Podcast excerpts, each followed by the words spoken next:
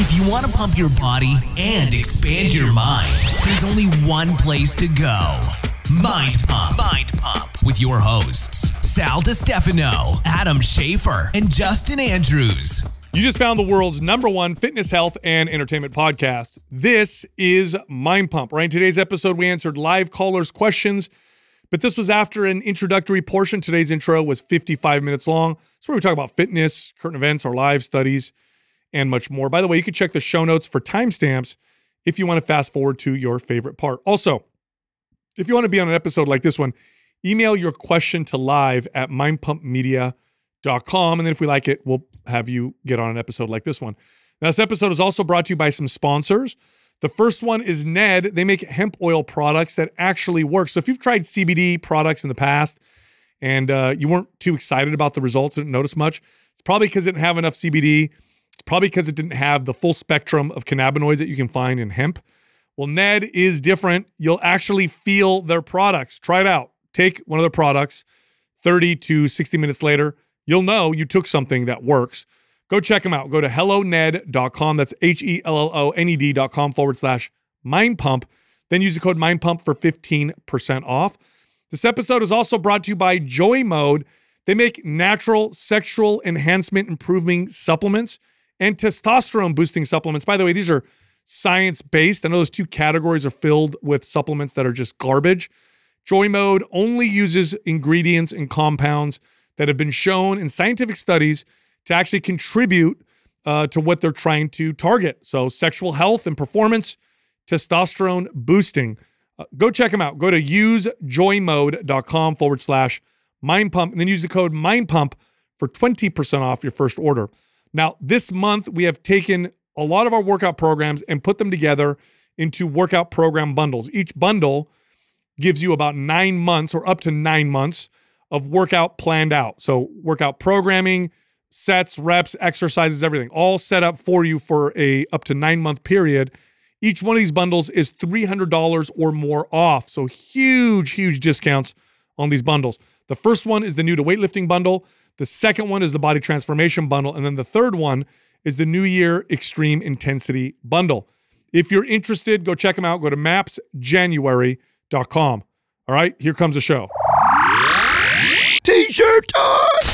And it's t-shirt time. Oh shit, Doug! You know it's my favorite time of the week. We've got five winners this week. Three for Apple Podcast, two for Facebook. The Apple Podcast winners are Ran K Dill, Splish Splash 18, and EAB. For Facebook, we have Ryan O'Malley and Olivia Lendoro.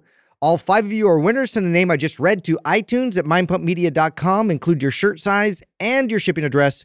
We'll get that shirt right out to you. Check this out cardio can actually build muscle. I'm gonna hit people from all you angles. do it. You can't. You got to do it over. You're doing it with a smirk. so- No, no. he you know why I'm laughing? himself. I'm laughing because we did, uh, you know, we talk about, first of all, it's nuanced. People who listen to podcasts understand. Uh, but, you know, we do these like social media posts.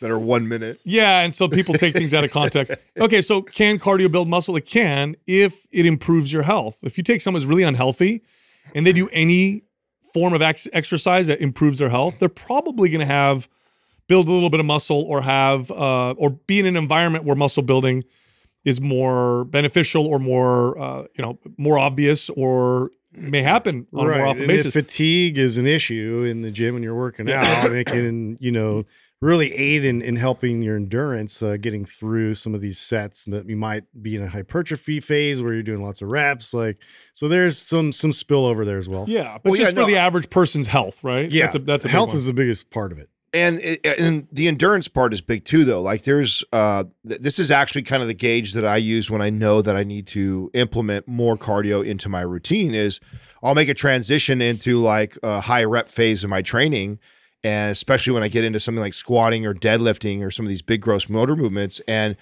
i'm i'm gassed before my muscles are fatigued Yeah. So I will I will feel like I can't do the next set in time, not because I don't feel like I got the muscle strength, but because I'm like, Winded. yeah. Yeah. I'm winded. Yeah. And so that that to me is like, oh, there I I would greatly benefit from more cardiovascular endurance so I could train these these sets appropriately and stay on stay on task for my rest periods and the the high reps that I'm doing. But if that's sufficient, then I'm cool. Yeah, That's- and and also like first off, building maximum muscle uh, is not most people's like ultimate goals. Anything that's extreme, you're going to take away from health and longevity. First off, okay. But let's say you're trying to speed up your metabolism. Let's say your metabolism is maybe not as fast or hot as you'd like because you've dieted so many times, you've cut your calories so many times, you've you've pared muscle down with the wrong kind of workouts. Well, in that case, you want to do everything you possibly can to move the needle towards a faster metabolism. And you want to avoid everything you can that could potentially move it in the wrong direction. In that case, I would tell people to avoid most forms of cardio aside from, let's say, walking. Mm-hmm. Or let's say, like the episode that we pulled from, you want to build muscle and burn body fat, which is very hard to do. In fact, some people would argue it's even impossible. I don't think it's impossible, but I do think it's a very, very like hard balancing act. You really have to draw that out quite a quite a ways. Totally. And and you want to do everything you possibly can to send the muscle building signal and avoid anything that could potentially counter that. And lots of cardio can definitely do that because lots of cardio makes your body better at cardio, which means you're gonna have less muscle on your body. So why long distance uh, you know, runners and hardcore cardio athletes tend to have less muscle than like sprinters, for example. But people take these things out of context and uh, they think that we're like anti-cardio. First of all, we're pro any form of exercise applied appropriately. Any form. Well, sprinting is more anaerobic. Yes. So that's there's a massive difference with that. And I know some people were trying to argue what kind of cardio and like de- define cardio, right? Because there are ways of moving fast uh, in short bursts that do have a muscle building effect. Yeah. Well, there's also ways to get some of the, the the cardiovascular endurance through strength training too. Exactly. you do some you do some 15 20 rep squats and short rest periods and Push the Your heart rate is is really screaming. absolutely Yep, so you yep. you will build some good cardio endurance through that so i'm glad you came back though sal and and reiterated that the or the original you know um, clip where that got taken from or the original episode where that clip was taken from we still stand by that advice right? If i get a client if i have a client okay that comes in and she she hires me and she is 50 to 100 pounds overweight and she's been very sedentary and we start training i am not putting her on any cardio equipment. Mhm. i am strength training her. I might ask her to walk. I might say hey let's let's let's pick up a 20 minute Yeah, walk you want her to be more active. right. I want her i want to encourage more activity and and i might program that but i am not programming you know 30 minutes an hour of any sort of cardiovascular i'm not programming HIIT either i'm not mm-hmm. doing any sort of Oh, the risk is that's the other part yeah, of it. The why? risk goes At way that up. point, i am solely focused on building a faster metabolism, and the fastest route towards that is the advice that we gave in that episode. Right. Yeah. Right. And so, yes, I still stand by that philosophy. Now, the ultimate goal is to get her metabolism up, me drop down 25 or 30 towards her goal, start to introduce some forms of cardio, get this this client way more active, get her be- better cardio endurance, but not right now. Right now, if I'm, I'm looking the fastest way to get her to her goal, it is not by including cardiovascular endurance training yet. Yes. Not think, yet. Think of it this way. Think of exercise as a way to get your body to adapt fitness wise. And then think of diet as the way you get lean. Okay. Think of it that way. Now, the adaptations can benefit the getting leaner aspect if they, let's say, counter what can happen when you cut your calories. So, so when you cut your calories, your body want it, it naturally will try to pare muscle down because muscle is very active. It costs a lot of energy. So if you're at a calorie deficit of a thousand calories, at first you're losing weight, but your body's like, we got to meet this these these new caloric this new caloric intake. Let's lower our demand. Yeah. The way to offset that is to do a form of exercise that strongly says says get strong and build muscle. That's strength training. So this is why strength training is the best quote unquote fat burning form of exercise because it results in pure fat loss more often than other forms of exercise. But again, I want to say this like we're trainers, okay? We utilized all forms of exercise for our clients. Yeah. And when you're a good coach or trainer, you have all different forms of exercise, all different forms of exercise. There's different values, both mentally, physiologically. There's strength, there's endurance, there's stamina, there's mobility, there's flexibility. Then you also also have to consider the the the person you're working with with their psychology. What do they enjoy? What do they not enjoy? What's considered stress relief for them? It's so What's much- considered too much stress for them? And then what you do is when you design the routine, you use all these pieces like an engineer uh, or like you're like a, like you're a, a baker or a cook, and you add the right ingredients to help them get to the, their goal the fastest or in the most effective way. And that's that can be tricky. That's what programming is all about. So the reason why we have a podcast and the reason why we never we- we started with the podcast is because it's long form. Yeah. These are not conversations you can have in 30 seconds. Yeah, It's hopefully form. there's a TikTok uh, uh, clip in there somewhere for all these uh, lazy turds. I hope. No, it's it's so much more nuanced than that, and I it- it's so funny when you get these relatively new trainers who want to argue the science and. I mean, you're. It just shows me how long you've been doing this for, because right. it's not just that simple. Here's another example of where the the, the this is counter to what the studies and would say. Uh, I would take a, that same client. Let's use that fifty, the client that's fifty to one hundred pounds over, and you know what I wouldn't do for her? I wouldn't tell her to cut her calories. Right. I wouldn't do that. I would actually tell her, I want you to eat more of the foods that your body needs. And so I would actually tell her to go after certain things instead of telling her to restrict yet. Like protein. Now that is counter science because we know that what makes people lose weight is being in a caloric deficit. Yet I'm not going to tell my client, let's cut your calories. What I'm going to tell her is, wow, we don't get enough fiber in the diet. I noticed you don't get enough lean protein. So I want you to go after these foods every day, which seems That's because you're considering the, the human psychology and the behaviors, which as a coach and a trainer is the strongest consideration, especially when you're looking at weight loss and you're modifying behaviors. Whereas when people just know the science, they almost they, it's like they ignore all that other stuff. Like it doesn't matter, and they're like, no, no, no, cut calories. What are you talking about? That's what you need. That's to what the study says. That's what the science says. That's why I want to. You know what? We got to make one of those to, to explode all these TikTok heads. Yeah. Is to make one Science is says, like, wrong. you want to lose weight? Add food to your diet. Just ah, Horrible ah! How could they say that? Yeah, these Oh. guys are idiots. Oh, it's so wonderful. Yeah. You know, social, Lane Norton, get him. you know what? You know what? It makes me realize how. Imagine being a politician because politicians get attacked all the time, and what they do is a politician will give an hour speech or a thirty minute speech, and within that speech, their opponents are looking for gold nuggets that they could clip Yeah. and use out of Just context. jump on. That's And TikTok. That's that's, Yeah. That's, TikTok. exactly A what it is. hundred percent what TikTok is. TikTok are these short, thirty second or less clips. And if you don't listen to our It's fast podcast, food. if you You don't know, listen to the whole just show, all you hear me saying is like, lightweight builds muscle, or you hear me say something like, you know, uh, car, car, don't do cardio if you want to get lean and build muscle. And everybody's like, ah, lose their mind.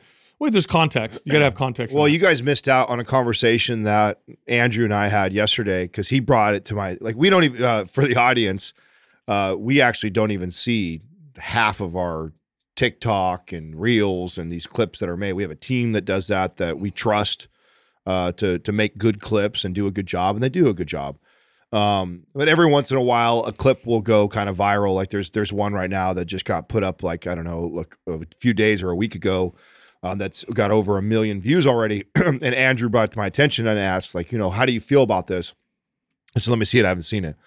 So he shows me the clip, and they they've clipped it, and it's the um, what this was the uh, remind me, Andrew, of the the the nuance of what Sal said on it, but it, it's Was it the lightweight Oh, the lightweight muscle? one. Thank you. Yeah, it was the the lightweight. Like so, it, the the TikTok sometimes the, one of the best things you do to build muscle is lift light weights. Yes. and people lost their lost minds. their mind. Thousands of comments and oh, this is counter to what you guys say. And it's like it's clipped from an episode where we talk in detail about the the behaviors of people. What they tend to do is go towards this way. Like I and uh, me and I remember in that episode talking about. I remember being a young kid who wanted to build muscle, and I was I never lifted more than six reps for years. Mm-hmm. That was like all I trained because I everywhere I read Yeah. It said that if you that's what builds the most muscle. So of course as a young teenage boy trying to build muscle that's all i would do. And then i remember meeting this this smart bodybuilder guy and i asked him what should i do? He asked what i was currently doing. He said how long did you have you been doing that? I said oh I've, i always do that. He says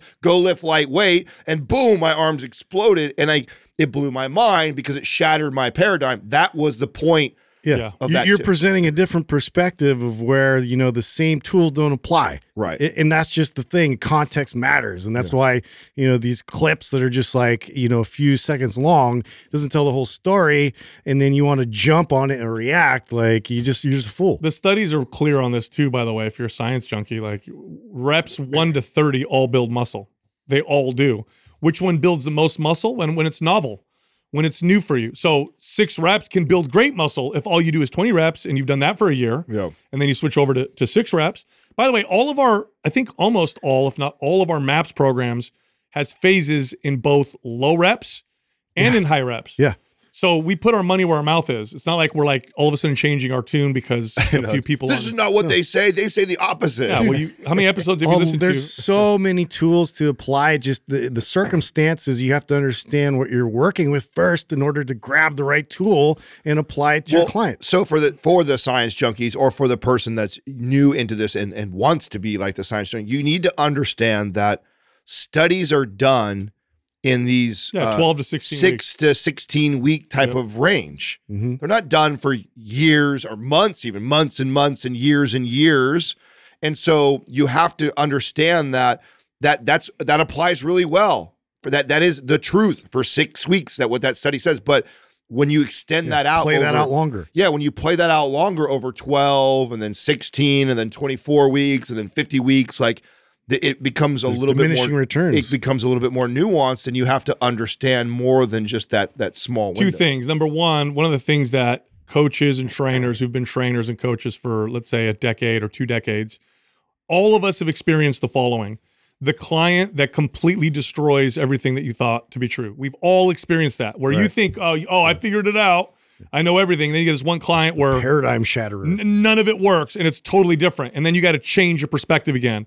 That must have happened to me a dozen times over the last 20 years. And each time I became a better trainer and a better coach. Yep. Back to what you said, Adam, I'll use a great example. Okay. Um, I think most coaches and trainers who've been doing this for a long time would probably argue, probably 90% of them would argue that a barbell squat is going to build more muscle, general overall lower body muscle than let's say a leg press, okay? But I bet you if I did a study with beginners that was 12 weeks long, so people who don't really lift weights, and we did leg press versus squats, the leg press would build more muscle. Why? Because squats require so much more skill that by the time that these people develop the skill to squat effectively, the study's over. So what they got with the leg press was, oh, I could do this right away. We can add load versus the squat, which is we got to practice it and get good at it before we add any load and really start to build any muscle. So a 12 week study on beginners would say leg press builds more muscle. False. Follow those people for a year or two, and then you'd see the barbell squat is actually superior. What we didn't control for there was that learning curve and the skill required to effectively do the exercise uh, known as the barbell squat. Yeah, the, the the the the curve of adaptation matters, right? So if somebody if it's a if it's a very high technical skill movement, it's going to take you a lot longer to get good and reap the biggest benefits. But there's also benefits to the fact that it does take you long. Yeah. It's not it, it stays novel much longer Very because, good point. because you're trying to get good at it. Where a leg press, it, it where very quickly it's no longer novel. It's like very simple to sit your ass down in a seat like that and push your legs, Mm-hmm. and so your body goes, oh, figures it out really quick. There's a there's benefit to movements that your body is like, whoa, this is weird, this is different, even after doing it for weeks and months. And that's the squat, man. I mean, I've been squatting for years and still don't think that I'm a master Plus- at squatting. Plus the uh, systemic, the adjacent effect of how it like affects the rest of your muscles, right? When you do like a, a bigger compound lift, like how that actually builds and improves muscles you didn't even anticipate uh, that were contributing, stabilizing, and um, you know firing to keep your body in that. Okay, so I'm gonna, I'm gonna hammer that a little bit home. So there's a direct local effect from strength training, meaning if I do curls, the local effect is the most pronounced, meaning the bicep that's working is the one that's gonna get most of the effect. However, there is a systemic effect as well. And just to illustrate this, there's studies that are really interesting, weird, but they've mo- they've done these studies and they repeated them before. If I have, let's say my left arm is in a cast, okay, because I broke it or I injured it, and there's lots of atrophy happens whenever you have a limb in a cast. If you've ever broken an arm or leg, you know, 10 weeks later you take it off and it's like, oh my God, I lost everything, right? So if I have my left arm in a cast and I work out my right arm, I will lose less muscle in my left arm than if I didn't do anything at all with my right arm. It actually sends a signal to the other arm as well. It says maintain some of this muscle. So one of the best things you could do when you have a limb that's injured is to train the rest of the body, or especially train the opposing limb. There is a systemic effect. In fact, we had a caller recently who who That's what said made me that think of it, yeah. he finally he heard us talk about squats so much and how it actually will build the rest of his body. He did squats and his arms grew, his legs grew, but his arms grew as well. Shoulders grew as well. Yeah. Yeah, yeah. So pretty cool. All right, so um, so I, I wanted to talk about a study on eggs because what reminded me of this is, have you guys seen the price increase of eggs Yeah. at the grocery store? I have not. It's I like know, I'm so mad. I'm so mad that I don't have chicken. It's seven hundred what? Seven hundred. Got rid of them. Seven hundred percent higher. Yeah. Wow. I'd be cases. sitting on gold right now. Yeah, like a dozen would be like two bucks, and now a dozen is like ten bucks. Yeah, Wow. yeah, dude, crazy, right? Yeah, Still well, cheap, but through The the, roof. avian flu or whatever, like just wiped them out. Yeah, supply went down, so egg prices are through the roof uh, in comparison to what they were before. But anyway, that remind, which is funny for me. Well, not funny, actually scary. I went to the grocery store, talked about this on a previous podcast. They had no eggs. Went to another grocery store, no eggs. I was like, oh no, because I eat so many every day. Finally found some. But anyway, found an interesting study or a cool study on the anabolic effect of uh, whole eggs. So I've brought up this person before, Vince Gironda. You guys, you guys know who that Mm-hmm. I is, right? you bringing them up. So Vince Gironda was this like he was one of the first. I don't know if you call them like science-based bodybuilders uh, in the early early days of bodybuilding. So like like 1940s, 1950s. Some of the stuff he said was brilliant. Some of the stuff he says may be controversial uh, and maybe not maybe wrong. But a lot of the stuff he said was crazy. He was ahead of his time. One thing that he advised was for um, bodybuilders to eat uh, one to three dozen eggs a day, and they would notice steroid-like effects. Now, just to paint the context, the steroids that they took back then are not like what they did, what they would do now. So it's not going to compare to like what a pro bodybuilder is now. Back in those days, Probably like TRT version of it. right? well, back in those days, we'd take like five or 10 milligrams of, of Dianabol a day, and that was their cycle. Hmm. Today, that's like, that would be like a joke. Like a bodybuilder would even, they would do like 50 milligrams of D-ball plus a bunch of other stuff. Okay. Hmm. So he would compare it to the context of the time. Nonetheless, there was a study that was done on egg consumption, and I'm going to read to you kind of what it look what, what it looked like. So they took 30 resistance trained young males. So these are guys who worked out already. 30 of them. One group ate three whole eggs right after training, and the other group ate six egg whites right after training. So egg whites versus whole eggs. Ha- Three versus six. Three versus six. Okay. So protein intake is the same. The difference is the whole eggs has fat, uh, has the cholesterol, and some of the other nutrients and that kind of stuff. Both groups did three uh, full body workouts a week. This was a 12 week study. The group who ate the whole eggs had more fat loss, more muscle, more testosterone, and more strength. So they saw significant or statistically significant improvements, including fat loss. Haven't they called um, egg yolks like nature's multivitamin? I think I've heard that before. eggs in general. Yeah. like they're there's they're one of the most nutrient dense foods. This can is a this is a old study. So do they Back base that? his days, right? no no no no. This study this study is Oh, uh, oh, so you were you're referencing Vince because he used to recommend that. Yes. but they did a recent study. This is like, more that's recent. interesting that it's not because I thought you were saying that was old. I'm like that's No. weird because in, in the bodybuilding community, egg whites are so popular. no. I brought up Vince Gironda because one of the things he was known for back then was for taking his athletes and having them eat like lots of eggs every single day, and they would all get all these huge gains from it. Now I obviously I've talked about this before. I eat between eight to twelve eggs every single day, whole eggs, and I notice significant muscle uh, gains when I do so, especially if I haven't done it in a while. If I haven't done it in a while, and then I go eight eggs a day, whole eggs a day, or ten whole eggs a day, my strength gains are palpable. They are like huge, like 10, 15 pounds on on most of my lifts. Pretty crazy. so what? Is, so did they parse out and speculate that it was like uh, dietary cholesterol was a major contributor to that? They don't know. okay. They think arachidonic acid, which is a fatty acid that might contribute to the muscle building process. I think it's the cholesterol. cholesterol is a, I mean, you, you could label it a steroid chemical. It's the building block for hormones. Mhm. When I take my cholesterol from normal, not my blood cholesterol, by the way, my cholesterol intake, which has very little to no effect on your on your cholesterol levels. So nobody, everybody needs to relax with that. If you're otherwise healthy, you're going to be fine. But when I bump my cholesterol intake, I notice like like testosterone boosting central nervous system activating effects. Like I'm stronger, libido's higher, more energy, better pumps. I don't get sore. I recover better.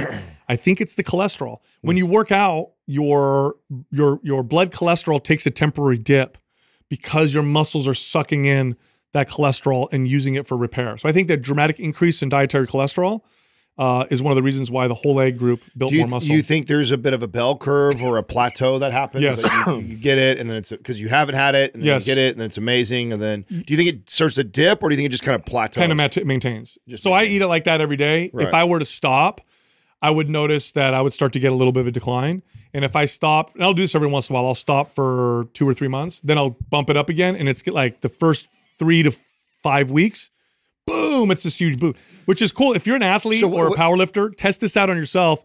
It may help you peak for your event. So what's the theory on that? Like that's because you, you get this from some supplements, right? Too, where you take these supplements and you feel this initial like, oh wow, big difference, and then it just kind of levels off, and then it never really gets better. It doesn't get worse, but just kind of stays the same. You it is is the theory on that that there is there's an optimal amount that your body wants for optimal performance, and you were probably running, you know, pretty low or suboptimal, and then you get that, and then it it takes you to your your most ideal amount. Here's what I think is happening because so the reason why the whole like cholest- dietary cholesterol hypothesis of the 80s and 90s has obviously been debunked, right? Where they're like, oh, don't eat cholesterol because it affects your your blood cholesterol. We know that to be false because our body has this really remarkable mechanism for um, you know, modulating our own diet, our own blood cholesterol levels. So your liver will produce more or less cholesterol depending on how much you ingest. The old studies, by the way, that were done on dietary cholesterol that showed, oh my God, if you eat lots of cholesterol, you have terrible cholesterol, were done on rabbits. Rabbits don't have this system in the body that regulates cholesterol. Ours does. So, what I think happens is that initial three to five weeks, your body is starting to adjust, but in the interim, you just have way more of this cholesterol available. then, when it adjusts, then you kind of plateau a little You bit. You know, you just said something that I wanted. I've been meaning to bring up to you for a while now, and I read it the other day, and I was unfamiliar with this. Um, that I find interesting because the prevailing theory is that we evolved from some type of monkey. Why is our digestive system more like a pig and not a monkey? If that's what we evolved from, supposedly. oh, I didn't know that. Do you know that our digestive system is closer to a pig than it is a, I any know- sort of monkey? I know pig But hearts. look it up, Doug. Adam similar. bringing in the facts. No, I I, know you- that our skin is very similar. You- I think that's And that's why they I find use that it for, really like, weird tattooing that if we if we supposedly evolved from you know a Yeah. a you know I We're primates. we're a primate we're Right. a monkey. Well, then why would our digestive system be so different than a monkey and it's closer to an So animal I like would a pig? guess this. I don't know what the dietary. What do wild hogs eat? Well- a lot. Wild hogs are are they're Root- omnivore, right? Yeah, they're omnivore. Yeah, they Did you Google it right, Doug? and- Yeah, um, I'm trying to find the uh, the details on this. Um, All you have ob- obviously, we're not like a cow. No. Uh, No, just to what animal? What animal are humans' digestive system most like? And you'll see it's not a monkey. now, by the way, sure- before we get into this topic, I just want to say that the egg price has gone up 60%, not 700 oh, I read I read somewhere in some places seven hundred percent. read Seven the hundred same- percent, but think about that though. It's a five dollar carton of eggs. Seven hundred percent is actually thirty five dollars. Math is not my that buddy's true? strong No, suit. no, no, no. I read it. I read in some places up to seven hundred percent. Okay, Yeah, well, uh, But- What, but, what would be seven hundred percent? I read that same. No, well, no. It It's like could have been thirty five a- bucks for a carton. an well, not if a alarmist carton's a title. Dollar or something, the cheap ones. oh, I don't know. yeah. that's that's I think what they were talking Oh, about. I see what you're saying. Yeah, Okay. but I just ma- wanted to clarify that. Maybe It maybe sounded Doug, kind of maybe you extreme. could put Doug egg prices went up seven hundred percent. Just do that and see if Okay, you can I'll, pull I'll up a look couple up. articles. Yeah, but first off, I'm going to find I out did. whose digestive system is. Yeah, yeah. I, I saw. I, I I read this like it was a few weeks ago, and I I kept meaning to bring it up to Sal because I thought maybe he'd already been familiar with this, and I thought, you know, that's so funny to me that you know the again prevailing theory is that we've evolved from monkeys. Yeah. but then our digestive system is further away from than uh than uh them than a, a pig. Yeah, I Yeah, so it haven't says the human large intestine lies somewhere between that of a pig and a similar om- omnivore and the dog. Mm. Yeah, we are we, we were close. By the way, pig we're the closest to, but we were closer to like multiple animals before we were even a monkey. Well, well, so we didn't evolve from monkeys. We we were distinct. Uh, we're distinct from monkeys. Monkeys are a type of primate. We're also so a long time ago there was a branch. So just to be clear, because people be like, well, what you know? Well, that's where the- were monkeys back then? Then, you know, That- or why did monkeys exist back then? But but I I would I'm going to guess it's because our digestive system evolved around our hunting and gathering habits. So we became apex predators and we became prolific uh, hunters. So we ate a lot of meat, and when meat wasn't available, we ate what was around us, Forage, which yeah, which were plants and roots and and and you know berries and that kind of stuff. And so that would be that's the, so if you look at our like teeth and our digestive system, it's got the characteristics of carnivores and Yeah. omnivores, Yeah. both. I'd say a bear would probably be similar too. I would Maybe. imagine. I don't Yeah. know, who knows? I thought that was weird though. I thought that was a little bit of random stuff that I read that I thought was Well, you know they use pig hearts uh, for simulated heart surgery and stuff like that. And then they you said Yeah. pig skin, Yep. right? Pigskin heart. Yeah, it is interesting. There are some uh, uh, relations there between because humans well, and I mean when you when when evolutionists are trying to prove that that theory they always tie it to things like that to show like oh this is look This is how in far common. look how what we have in common Yeah. so I, I just find it interesting when science chooses to leave certain things out that doesn't that is that is does not prove their theory Yeah. and that's something that is counter utilizing like oh look how close we are to the bonobos but this this and this and it's like okay yeah but then our digestive system is fucking 10 times further Well, they, away they so- base this off DNA. So our DNA and a chimp's DNA are remarkably similar, but that small difference is a big difference. Like we share most of our DNA with a banana too. So, so That's what I'm so, true. so it's crazy when we we cherry pick data like this to try and prove these theories, and it's just like, guys, we we know so much less than what we act like we know. Doug, did you find the 700% increase? I did not. Uh, I Well, I was going to note that the human digestive system is significantly different from those of primates that share a high percentage of DNA. Hmm. Interesting. I Now, didn't know that. primates Mm-hmm. uh, are better at dropping some science for you guys today? Yeah, I don't know. coming in hot. Yeah. The only thing that came up for 700 in eggs is 700 reported outbreaks of the bird flu. Uh, Uh, well, so I'm not seeing that. That's all right. there's That's a all right. 700% increase in bird The flu. the the uh, the point he was making is true though. Yeah. It's- it's- Thanks, Adam. yeah, yeah, yeah. It's really Uh, expensive. it wasn't expensive. It's before. extreme. Yeah. I appreciate At the end of the day, it's extreme. hey, speaking of diet, what you were talking about earlier, when with you when you take an obese client, you tell them to eat more. My Yeah. cousin, uh, very close to my cousin uh, Sep, him and I grew up together, and he's like he's like going on this thing now where he's like, okay, I'm gonna watch my diet. He just got his black belt in jujitsu, so congratulations to him. And he's like, you know what? I got my black belt. I really want to improve my fitness because I want to be able to to like you know wear the belt with pride and still kick ass or whatever. So he started to, you know, he inquired with me with macros and that kind of stuff. And I told him, I said, okay, here's what I want you to do. Right now, just track your food and just try to hit protein targets and let's see what happens. So he's a big dude. He's about 215, about my height. You know, he's pretty strong built dude. And I said, um, hit 200 grams of protein a day. And he's like, oh, okay, that, that shouldn't be a problem. I said, oh, well, you try and let's see what happens And he was probably surprised, huh? very surprised how much it, how much it suppressed his appetite. He's like, bro, it makes me like, I don't want to snack. I don't want to eat other things, and I'm trying to eat more of it's this protein, and it's hard. And then through this process, he's already starting to lose body fat, and I know he's gaining muscle at the same time because he's stronger Yeah. when he's working out. This is over two weeks Yeah. just from doing that. So his mind is being blown. impact. And I told him, I said, we're going to reverse diet you. We're going to get your calories up. And then I'll cut you. And I said, I'll get you to the point where you're like 11, 12%. I, I had been a trainer for maintained. over a decade before this came all together for me. Like, and to me, I would say this was some of the the the best uh, or the, the best shift I had in in the way I coach people because for up until up so for a decade, I would look at I would get I would put all the the numbers in the science. The math. I would go, okay, here's how much you weigh. This is your age. This is your activity level. And then here's where I need to put their calories in based off of those those metrics for this person to lose weight since that's their goal and then I would prescribe that and I would create the custom meal plan and that is how I train clients forever Yep.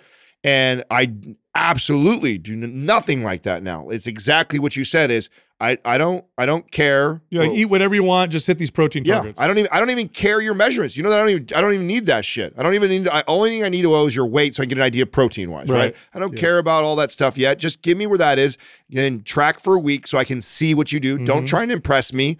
Eat how you always eat, and then from there, what I always lead with because it's. I don't think I've ever had a client. That's why I think when people are like, "Oh, I eat so much protein," I don't. I don't need to focus on that. Like, okay, because in my experience, even the people who think they Yeah. eat lots of protein, Because he did it for two days in a row. He's like, oh, I could do this. I said, Dude. give it four more days and let me know what you think. He's like, bro, he goes, I can hit 150. That extra 50, he's like, it just kills my appetite. And I'm like, that's exactly the Well, yeah. I mean, I I've been going through that same process of um, I've told you guys I would skip breakfast all the time for like years, and like it was started really like reinforcing the fact I gotta eat consistently in the morning, and just eating in the morning was a thing. But then me like loading it with like more protein than I've ever loaded it before, so I front load it instead of like trying to get it all in dinner like I used to do. And it's just like boom you get this like anabolic uh, sort of burst uh, throughout the day which is like totally new to me It's just, I mean, for since a majority of clients, so the average client when you're a trainer is a you know middle aged female trying to lose weight, and that advice. What was? Let me ask you this, Adam, because I know what my number is. But on average, when you would have these middle-aged women track their protein, and without you telling them what to hit, just let me just see where you're at. On average, what would you see the consumption be at? Uh, what they take? Yeah, Fifty grams. a day. Yeah. same. Yeah. Forty to forty to sixty Yeah. max. Yeah.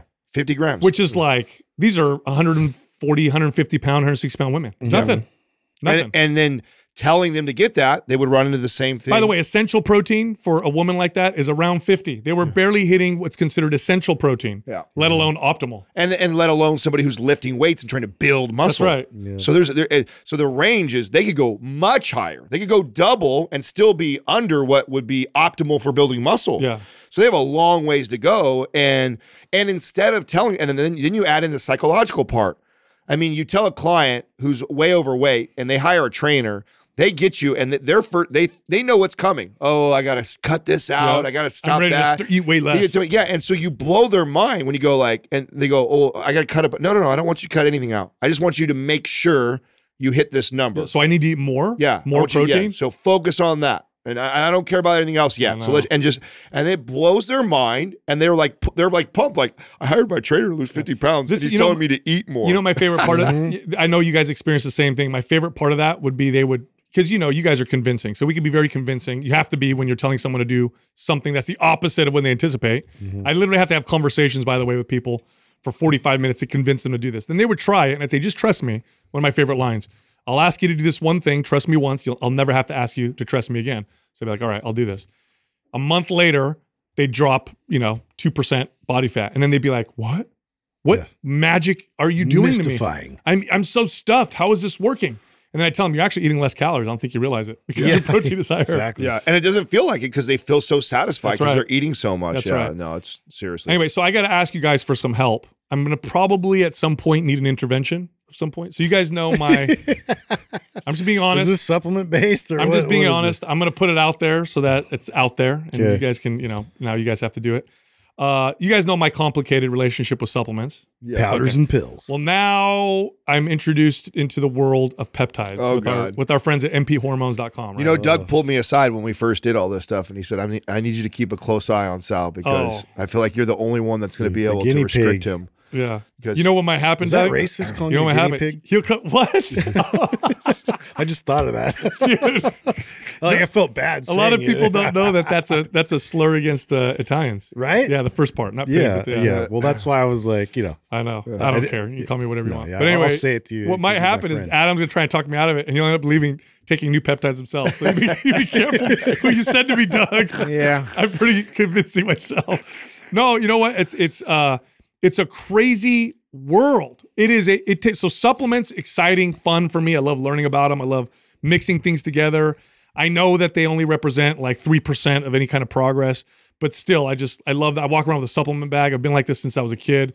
It's valuable for the podcast, I guess, but um it's definitely something it's definitely a complicated relationship. The peptide world is way more exciting. Way more exciting.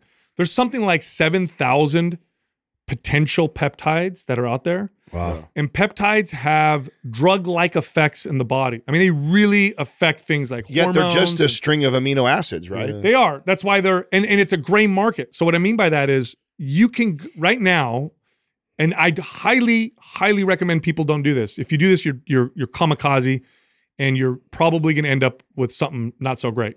But right now, the gray market, it means you can go online, you can buy a peptide so long as the peptide being sold to you is being sold to you for quote unquote research purposes. So you go on these websites that sell peptides and it says for research purposes only, not for human consumption. Mm-hmm. By the way, this means that they're completely un- they're as regulated as a supplement industry, and you guys know how how crazy the supplement industry is, and how often they find impurities, heavy metals, or like a supplement will say it's got something, it's got none of it in it. You're gonna find this in that gray market for peptides. So don't go buy research chemical, you know, based peptides. And also, you're also not getting monitored by a doctor. So even if you get real peptides, you want a doctor to monitor you because these peptides have drug-like effects in the body. Okay, so that being said, if you work with like doctors who work with peptides, it is regulated through the compound pharmacy. So it has to have what it says, has to be pure, has to be clean, all that You're stuff. not playing Russian roulette at that But point. this market is crazy, dude. I am learning, like I am diving in right. I'm starting to become. You guys know what obsessed Sal looks like.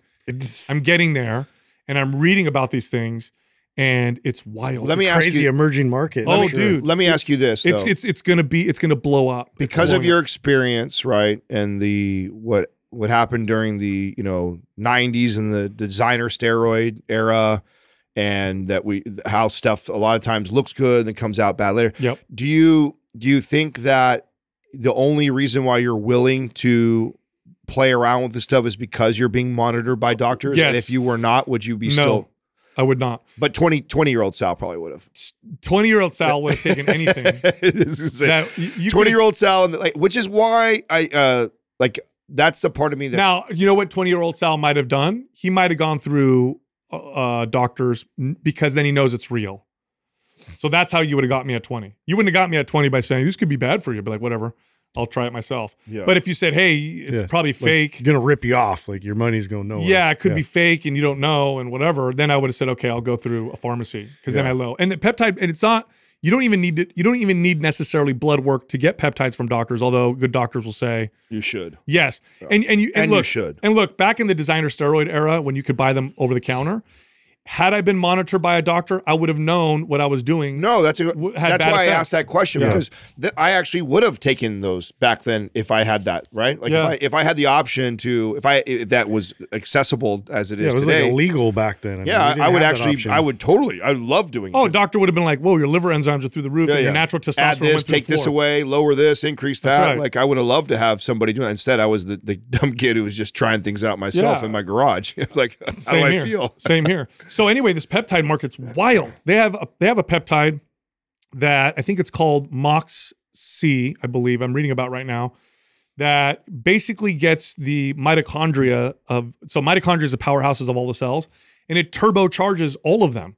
Hmm. So you're and and that's a big deal. That's a big deal. So if it works the way it's supposed to, I, I haven't tried it yet. You're basically all of your functions are improved. Everything about your your your cognitive function, muscle building, fat loss. Uh, people report getting feel because I this so I was talking to our, our partners at MP Hormones, and they brought that to me because I said, "Tell me about all the the cool ones that are out there. I want to learn." So they sent me some stuff, and I called them back and I said, "This probably is going to boost your metabolism because if you if you turbocharge mitochondria, you're just going to get a lot of energy leakage. Your body's going to burn lots of energy through thermogenesis." And he goes, "Oh." When you take this, you feel warm because that's why people are talking about like they want it, they sweat afterwards and they get leaner. This is wild stuff This is wild. really crazy. and now they have me right now. I've already told you guys uh, in the audience. They have me on these like nootropic peptides, and uh, I'm I'm a week and a half in. So far, really crazy, really wild. I, I'm getting real little sleep because of the baby and all that stuff, and uh, I feel And no side effects or anything like that. the side effects I notice are good. Like I'm uh, strangely sharp Oh, to, well, to the yeah. point where I'm like, this is weird. I'm talking about bad stuff. Like, and I know that like uh like uh, this uh, alpha brain doesn't fall or not uh, alpha yeah alpha brain and then what were the other type of um Well, neutro- prescription Adderall. no, no, no, no, caffeine. no, the other nootropics. Like that we- the Oh, like synthetic ones. mane. Piracetam. No, like piracetam. Oh, oh yeah. Like those things, I had adverse effects to that. So that's You got they're, headaches. They're not. They're not in the same category No. as peptides. No. They're different. So what? What? Explain to me the difference. Like, is peptides are just a string of amino acids, and then what would be like piracetam? So there's a huge there's a there's a huge range of what kind of peptides you can get and use for whatever your specific goal, you know, target goal is. For example, they have peptides that raise growth hormone. Some of them raise growth growth hormone by mimicking ghrelin, mm-hmm. which is a which will also raise growth hormone. Some of them directly tell the pituitary to produce more growth hormone. So they're different, but they both raise growth hormone, for example. The new the nootropic ones, like the ones that I'm taking, one of them is similar to BDNF. So by taking it, it's like I have more BDNF in my brain. And what BDNF does is it like signals the growth of it's a neurogenesis. It's like more Yeah. brain cells, more Crazy. um, yeah, better um, recall and memory. So when they test it on animals, the animals remember more Yeah. when they put them through mazes and stuff like that. So it's a wild space. I don't recommend anybody get into peptides if you're not like optimizing anything else. I think that's stupid. But I think if you're like me and you like really like to move you things get all around, your, your ducks in line, you know, then Yes. you know you want something a little extra. I think it makes sense. Yes. You know what it reminds me of too, because that's a very new emerging space that, that people are kind of like getting into. Remember when we had Zach on from Zbiotics and he was talking about like probiotics and ways they'd be able to manipulate like Yes. bacteria for Yeah. like functions of the body and all that. I wonder if that will be like the next following the peptide sort of uh, That's, trend. that's that's a really that's CRISPR technology were they using, right? Or was it similar? yeah, I don't remember. Yeah, it Didn't something crazy gene- happen just now in the Yeah, a news? girl with was Chris- cured, uh, technology. cured of cancer through that. that just ha- that just was announced, yeah, right? Yeah, yeah, yeah. Where was it? Was that here in the U.S. or somewhere else? Oh, I think it was in the UK. Maybe Doug can look up. It was a blood cancer. Young girl had uh, really. This don't was a big. This was a big fucking deal. totally cured her. Cured her. So it was, it was through gene editing, yeah, gene editing. and yeah. they basically can told her body to get rid of the cancer, and it did. And it was she's cured, completely cured. nuts. Now this is wild because Do you guys think we're on, we're we're gonna see it in our time?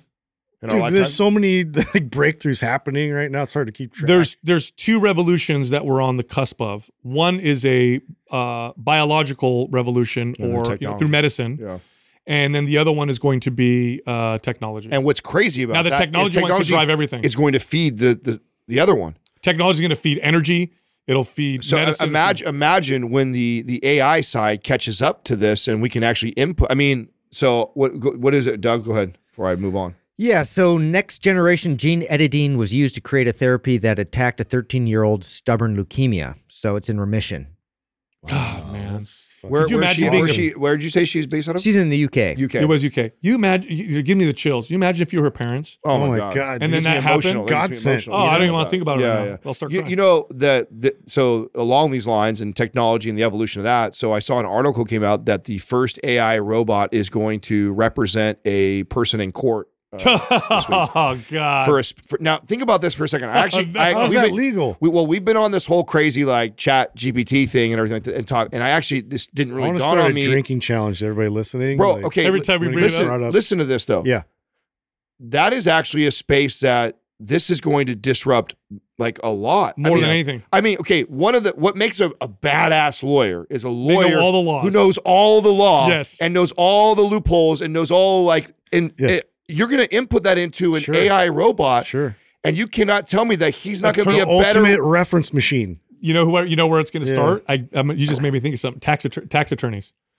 Oh, the yeah. tax code is so all the crazy loopholes complicated. that you yeah you never were aware of. yes. Imagine Dude, having it's yeah. gonna it's like it's really like why like you could represent yourself with your AI robot pretty better than probably that doesn't mean like the best of the best lawyer who not only knows all the law can also speak and win a, a jury over okay his job is probably still safe he's the 1% Yeah, of, yeah. of that industry for now. but you can't tell me that 80% of the lawyers that are just like, you know, below average or average compared to the elite lawyers would not be replaced by a brilliant AI tool that knows the law better than they know the law. Sure. And then all Or you have like- to do is prompt it. Or like, the free attorney oh. you get from the state when you you know you're. What was this? that's what I think this is. I think it's I think it's there was it's a- already a, um, a website that was like like you basically can type in it can get you out of like parking tickets like it, it it's an advocate for you for like all of these like uh, ways of of being able to um, defend you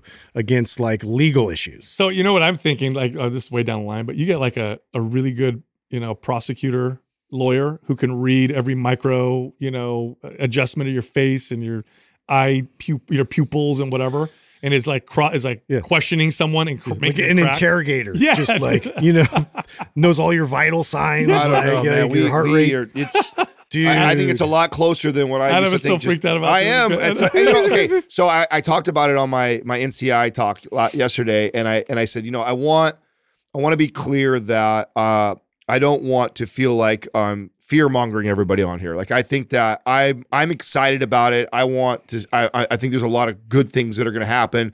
But I what you hear from me is the passion behind it. Like I feel so strongly about this is here. It's not. But where a year ago, if you were to ask me about it, I would have more of a dismissive type Yeah. of attitude. 20 Like, years, 30 years Yeah, yeah. Well, I'll, when we get closer, like now, I'm like, oh, we're here. It's Yeah. here. It's coming. Like we're we're right around the corner from this, like really disrupting everybody's space. And if you are an entrepreneur, which is who I was speaking to, nothing but entrepreneurs, you got to be thinking of creative ways to integrate it within your business, or you will get left behind on the people that adopt it. And so it's just like imagine being in the brick and so the analogy I give them. Imagine being in the brick and mortar business and or having a business back before the dot com era happened and you being dismissive about dot com. Oh, it, people aren't going to buy stuff on the computer. Yeah. That's so stupid. We're going to put all of our money back into the yellow pages. You know when eBay door to door shit? I, I trained two people who were one of the first employees at eBay, and they retired after, of course, when it went public. And they said when eBay came out, the criticisms were hilarious. Like, oh, people are going to trust other random people Yeah. on the internet to Yeah. send them stuff and be honest. It's That's going to fail. Oh, it's the same with Uber. Like all of a sudden, all the drivers were going to take him somewhere and murder him, yeah. rape him. Yeah. That's just going to happen. Right. like every time. Did you guys see? Did you guys see the next phase of home security? Th- that ring isn't is dropping. What is it? Oh, it's cool. Pull Does it it up. have laser beams? no, what it is. No, listen how this. I mean, this technology was already there. It's crazy that, that obviously they're the first to do this. How brilliant is this? Okay, so now the the new cameras. You know, right now we had to drill all these fucking holes in our Yeah. in our thing, and we had to. Now you have these the motion sensors. This thing is docked, and it's a drone. And when the motion sensor goes off, it activates the drone, and Oh, then you can yeah. and then you can control it manually What, or it, fly around your house? yes. And it doesn't have laser beams on it? and it flies God around your it. house and records. And so you can either or I'm you can either set it up to be motion activated or manually do it yourself where you launch it. You imagine someone breaks in your house, you fly the drone above them so they can't reach Oh. it, and you're like, "Hey man, get out of my house!" They're like flipping you off, taking Yeah. your shit. Like, "Oh, get out of my house!" Think of how sick that is, though. that is cool. I, that Did you hear? Speaking of which, did you see what the, what Roomba? You know Roombas are those things Yeah, that vacuum or whatever. Did you hear about what happened? So apparently, Roomba takes pictures of your home and stuff so that they can To continue map use it, yeah. AI to map it out. Yeah. So they can Well, sell you stuff. So they know what rooms you use and what type of Well, stuff. ap- apparently there were some tech workers somewhere or people, whatever, who were able to upload pictures from Roomba, and some of them were inappropriate, like people on the toilet or people whatever. Because you know you're having sex, Roomba's cleaning the house, and they uploaded these these pictures of inside people's houses of them doing stuff. Wow. That's, oh, that's the, that's the drone right there. Look at that. Is that sick? That's, That's actually really not the. Ring one. That's a different company, I think. Is that Ring? I can't. s- I think it's Ring. Yeah. oh, the top one. Isn't that cool? That's cool. So it stays docked, and then you can launch it. in- I mean, Yeah. Doug, come on, get on this. I want this. Yeah. All right. Yeah, this is Everybody gets a ring. Cool. Yeah. It's a ring drone. Not for us personally, for our houses, dude. Come Yeah. on. I think that's so cool. Hey, we're supposed to mention uh, Ned, uh, by the way. I want to talk about their sleep blend. Uh, I gave it to one of my cousins uh, because he's been having insomnia. And I'm like, oh, this this is not for everyday use, but this will knock you out. He You took it. He's like, bro, he what's goes, I woke up with a beard. He goes, what did you give me? he's like, I slept so hard. I don't know what happened. You know what's so awesome about that Hell is your family's so big, you have the commercials for the next like three years. Absolutely. Oh, I gave my family, I gave my family, like there's always a family member you I can ha- pick. well, I you have can- some family members that'll take anything I give them. yeah. My dad's one of those people, by the way. My dad, he'll come over and I'll give him something. My mom's always, she's always like, "What are you giving your dad this time?" Don't worry, I got this. Yeah, yeah. I'm So fine. you know it's it's funny like because you know I'm the opposite right I'm like so trustworthy of like like you've already won my trust over Yeah, so you yeah. could just hand me any pill and I'm like okay what was it You know? it with yeah, yeah. Katrina is the opposite. Like even like of all the information she has learned from us, and like if I try to give her something, she's like so anti taking. Really? Yeah, anything. I'm like, honey, Is she like anti like uh like pain medicine too? oh like yeah. ibuprofen? Oh, She- see, she takes no. I noticed that some people are like that. They won't even take pain medicine. She's never been on birth control. She's never taken any pharmaceutical stuff. Like she's like Hmm. getting her to take something is like really. really- She's rather all natural. So that's how I have to sell to. This is herbal. It's natural. Yeah. Oh, yeah. Take it.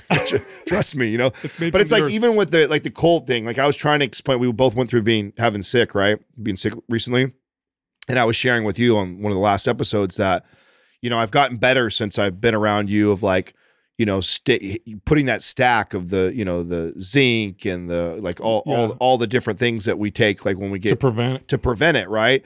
Because I've always been kind of eh, whatever about it, and then by the time it happens, I'm like, oh, it's too late. But like trying to be proactive and then like really hitting it hard. And when I'm consistent with that, I do notice a big difference. So Yeah. I, I mean, I can, I can, it, it- and it's, it's, it's enough that it's like it's worth being. Mostly severity. Yes. you might still get sick. Oh, you still get hella sick. I, I, yeah, I, I, I don't think I could. I can't. I would not claim that I've taken it. I'm like, oh, it got rid of it. But what I, I am the type of person when I get a cold, I'm a big ass baby, and part of that is because I, I have that attitude of oh, let it, let it run its course. I don't really do shit for it. Maybe I take some Nyquil at night so I can sleep. But I'm really bad about taking all the all the supplement, all the herbal supplements to try and mitigate some of it. And it makes a big difference when you do. I told you guys a long time ago about that study on the man cold. You know, there's like, like there's that that that thing about men when they get a cold, it's so much worse than when their wife gets a cold. They did a study on it, and we do get sicker.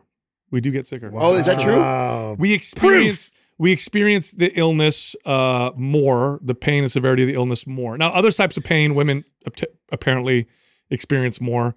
Now, this is one study, so it's not confirmed, but I thought it was funny. And then I come up with my evolutionary theory. I said, well, you know why? Because I was talking to Jessica about this a while ago, and she's like, "That's bullshit." And I'm like, "No, it makes sense if you think about it." I said, "If you're a if you're a gatherer."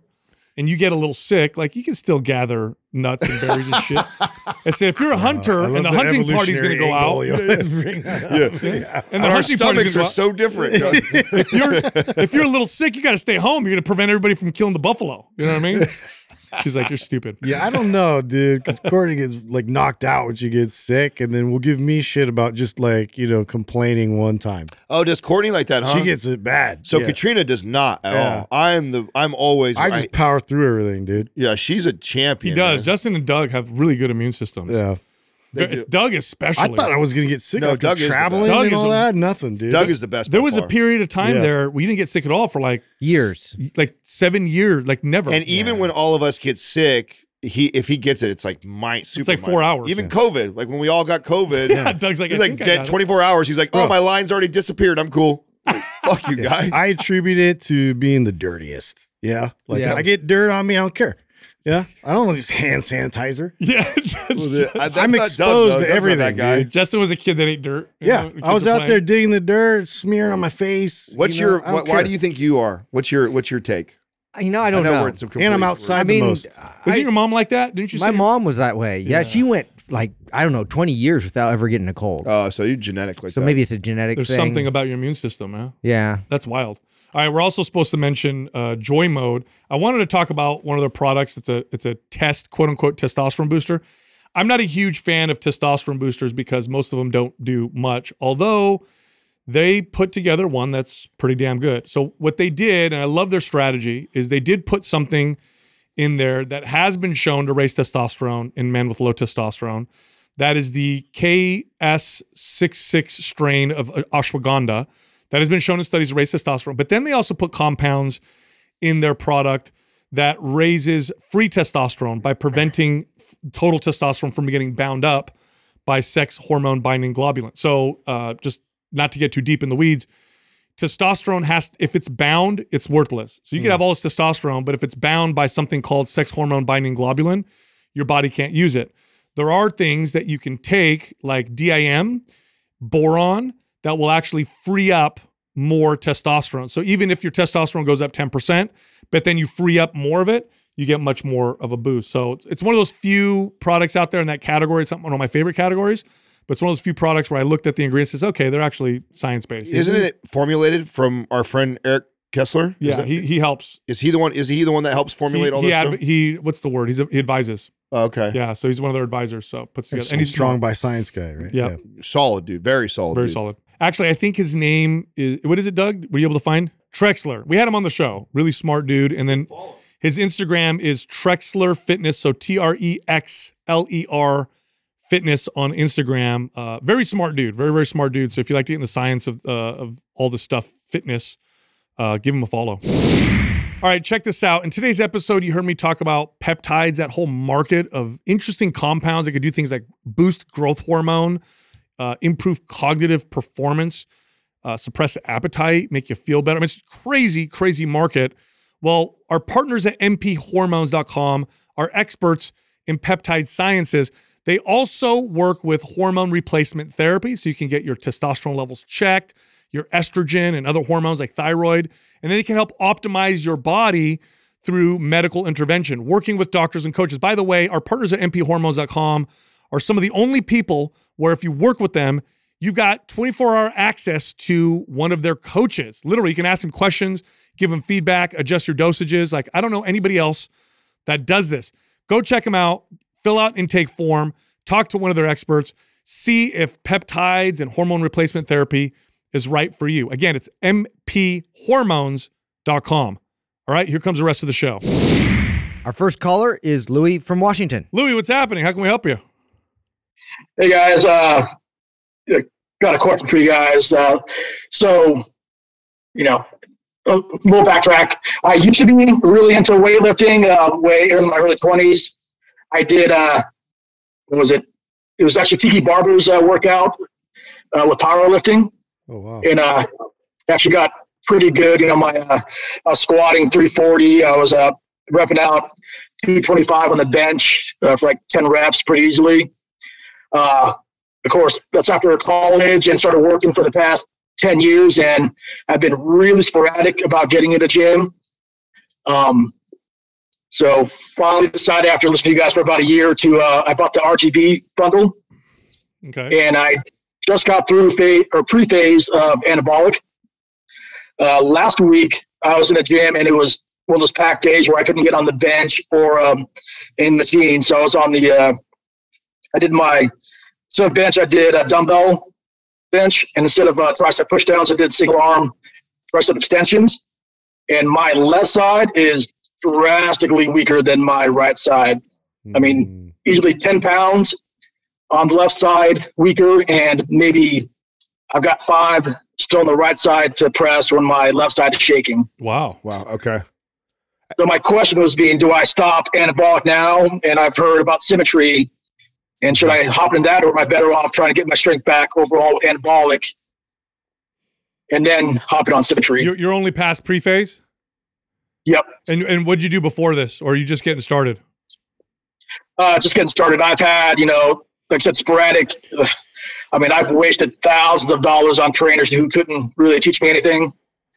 Okay. Let's throw him. Uh, so- let's throw him symmetry. Yeah, but well, well here's the deal though. good- If he wasn't working out, so if I took the average person who isn't working out and I had them do unilateral exercises, you're going to see that big of a difference, if not bigger.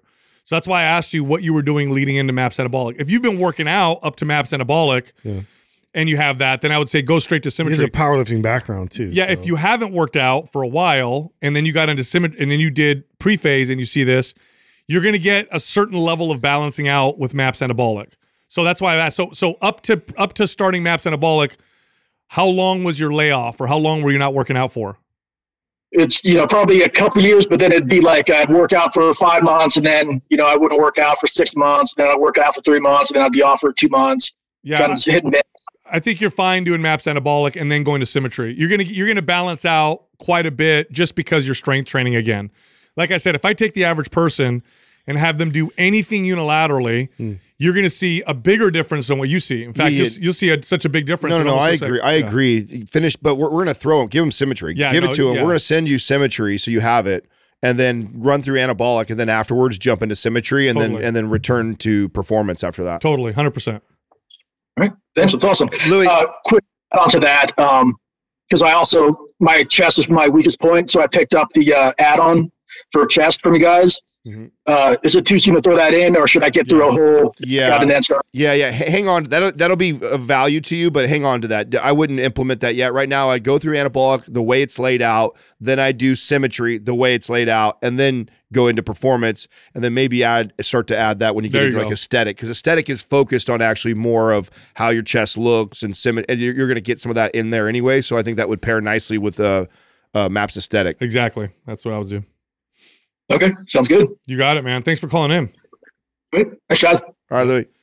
Yeah, that that that Tiki so, Barber, bro. When's the I last time you heard that? I haven't heard that. He name in must a have been. long Did he say he was a football player? Did he- Uh, was he an ex football player? I mean, Tiki Barber is a running back for the G- Yeah. New York Giants, which is kind of a random. But Oh, he no was, wonder you guys know. was Who, like I'm a like, decade ago that he Yeah. retired? Yeah. yeah, he went to broadcasting afterwards for a long time. Did he? Did I hear he? Did he? Could you look up Tiki Barber see? He's alive, right? Interesting. I think so. He was You a- know, the, the the thing that see the reason why I asked him that question is that I want to reemphasize this. If you're deconditioned, you're not working out, your right to left imbalance. No, that be was a huge. great point. That was Yeah. a great point. It's going to be huge. Yeah, no, no. and you'll get it. You'll it'll balance out with barbell work to a certain extent. Now, once you do barbell Yeah, work for a long time, Yeah. yeah, then you're going to want to do unilateral work. Now, that's not to say, and I want to say this to the audience. That's not to say going straight to symmetry would be bad either. no, no. No, be I- perfectly that's what- I mean, I was I was about to counter you on that, but honestly, because of his like gap uh, in between training, Mm-hmm. I think that yeah, you're spot on with that because it's him just to get back in and build a base again is going to take some time, and then That's it. Uh, if he was like continuously like training and then he saw this big discrepancy, 100 percent you go into symmetry. Yeah. Our next caller is Roberto from the UK. Roberto, what's going on? How can we help you? Hey guys, super excited to be with you. It's uh, it's super cool. I've been listening for the past two years, and it's uh, learning a lot, but also it's a lot of fun. To be honest, I'm a I'm father of two kids. I'm almost 40 years old, so I I can relate a lot. Awesome, Very nice. Thank you. What part of Italy are you from? Uh, Milan, Oh, so beautiful. the north. Yeah, different. Yeah, my family's from the south. I know. anyway, go ahead with your question. I've been uh, in UK 10 years, but I keep the accent, as you can hear. Yeah. Um, so um, I'm very passionate about calisthenics, and my question is about what is the best way to build strengths to achieve very challenging calisthenics goals. So more specifically, when you look at the program, how much should you focus on what you want to do versus how much you should mix it up with exercise, general exercise to build strengths? Oh, great question. So the uh, first off, how many days a week are you doing calisthenic workouts? So I work. Uh, I work out four days a week. At least this is what I try to do. Uh, sometimes it lands around three days a week. And um, what I am at, uh, I can do. I can do a free handstand push-up, and my goal would be how can I get to three? And I'm pretty good in pull-ups, muscle-ups. But my goal would like I would like to be able to do a one-arm pull-up.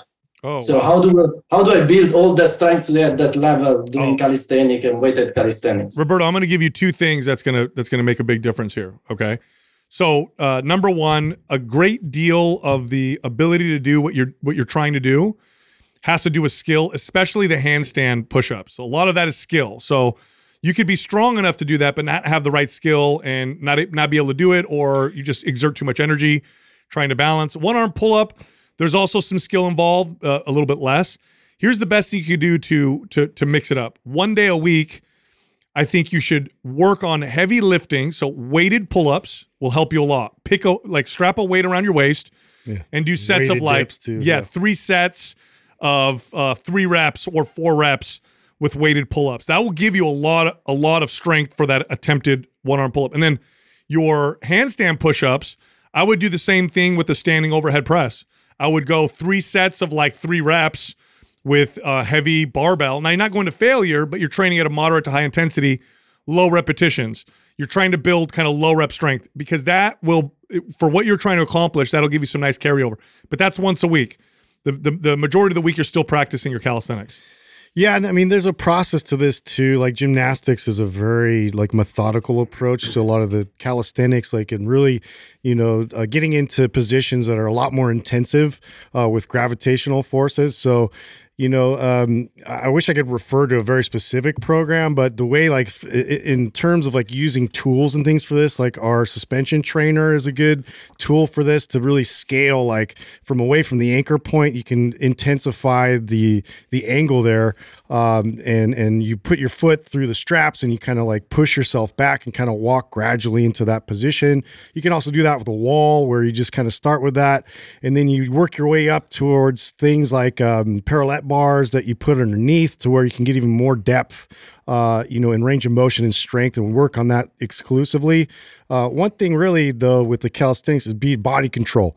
Uh, so uh, one thing too, like that, uh, uh, in terms of working on that with gymnastics too, they'll do a lot of things like hollow body positions and, and rocking positions and things where you're actually like connecting all the way from your fingertips to your toes. Uh, and so to, to be able to have that kind of strength and control and connection, I think is, is valuable to work on all that stuff to build the groundwork for being able to control your body, doing what Sal says in terms of strengthening your body with load um, but a lot of core work, a lot of like intensive uh, isometric positions that will help to kind of build and reinforce that connective strength. Roberto, are you following anything right now? Do you have a program that you either did yourself or you did you buy somebody's? Yeah, no, I did it myself. I'm uh, basically I have two routines. One I do uh, push and leg, and the other one pull and leg. And the reason why I, I added legs is because I was listening to you la- for the past two years, and last year I started to try to start deadlifting and squat, and it was a bit magic because by doing legs I got stronger in the in the shoulders, right? Ah, It's exactly what you guys were doing, and so that's why in my mind I'm thinking, should I do something that you say, kind of get away from calisthenics and try to do I don't know what Adam you call the, bodybuilding style, more hypertrophy, or should I do more? Uh, I don't know. Just wondering whether should I do some mix and change to try to change the the, the current situation of plateau. We really should write one of We these. We should. I mean, close we have is Maps Anywhere. If you haven't done that program, I think that'll at least build a good base for control and core strength. Um, and we did a good job programming that to body weight and like being able to intensify it. But Send that we over. should, yeah. Yeah, one day a week. One day a week, do barbell work, overhead press, weighted pull ups. I think you should also practice heavy uh, preacher curls, one arm at a time, only because a one arm pull up uses a lot more bicep than a two arm pull up. You ever watch someone do a one arm pull up?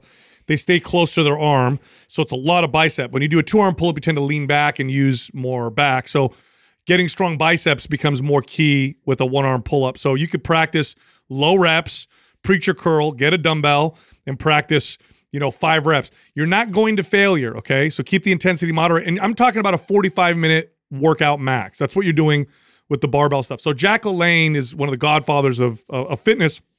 He also set a record uh, of push-ups and pull-ups. I think he, th- he did a thousand each, and it, at 50 something years old, and it stood for for decades and decades. Until Goggins, right? And yeah, and when they interviewed him about it, and they said, "Well, what's your secret?" He said, "Heavy bench presses and weighted pull-ups." So, and back then that was revolutionary because nobody mixed the two. They thought you you did weighted stuff if you want to be a bodybuilder, but if you want to be able to do push-ups and pull-ups, you just do that. So once a week, I think would be plenty to see that carryover and do like four exercises. You know, overhead press, weighted pull-ups, maybe some some heavy curls, maybe some you know heavy bench presses. That's about it. Will you keep uh, deadlift and squats in the other days or something like that? If- if- it helps. it, it would be in that day. It would be in that. it would be on that day. So you you could cycle those in. By the way, I'm so happy you came on to tell people how you deadlifted and squatted and you got stronger shoulders. When we Yes. communicate that, we get a lot of pushback from the bodybuilding coaches because they don't understand, uh, you know, how that could possibly work. But there's a systemic effect from squats and deadlifts that you don't get from a leg press, you don't get from a hack squat, and you get this kind of this overall body uh, strength gain. Most of it being in the legs, but some of it going everywhere else. So I'm glad you came on to say that. And, and sorry, what what should I do the other days? So the one day very heavy, like uh, low reps, heavy stuff with barbells, and the other days, uh, Your Calisthenics. calisthenics, Your your calisthenics calisthenics. that you're doing. Yeah. Mhm. okay, cool. And, we're- and we're gonna and, and we're gonna we're gonna send you since you're kind of programming yourself. We're gonna send you Maps Anywhere, which has a bunch of calisthenics in there that you can pull from. So you can kind of take maybe what you're doing, or maybe you'll see some things in there that we program that you weren't currently doing that you could add in there.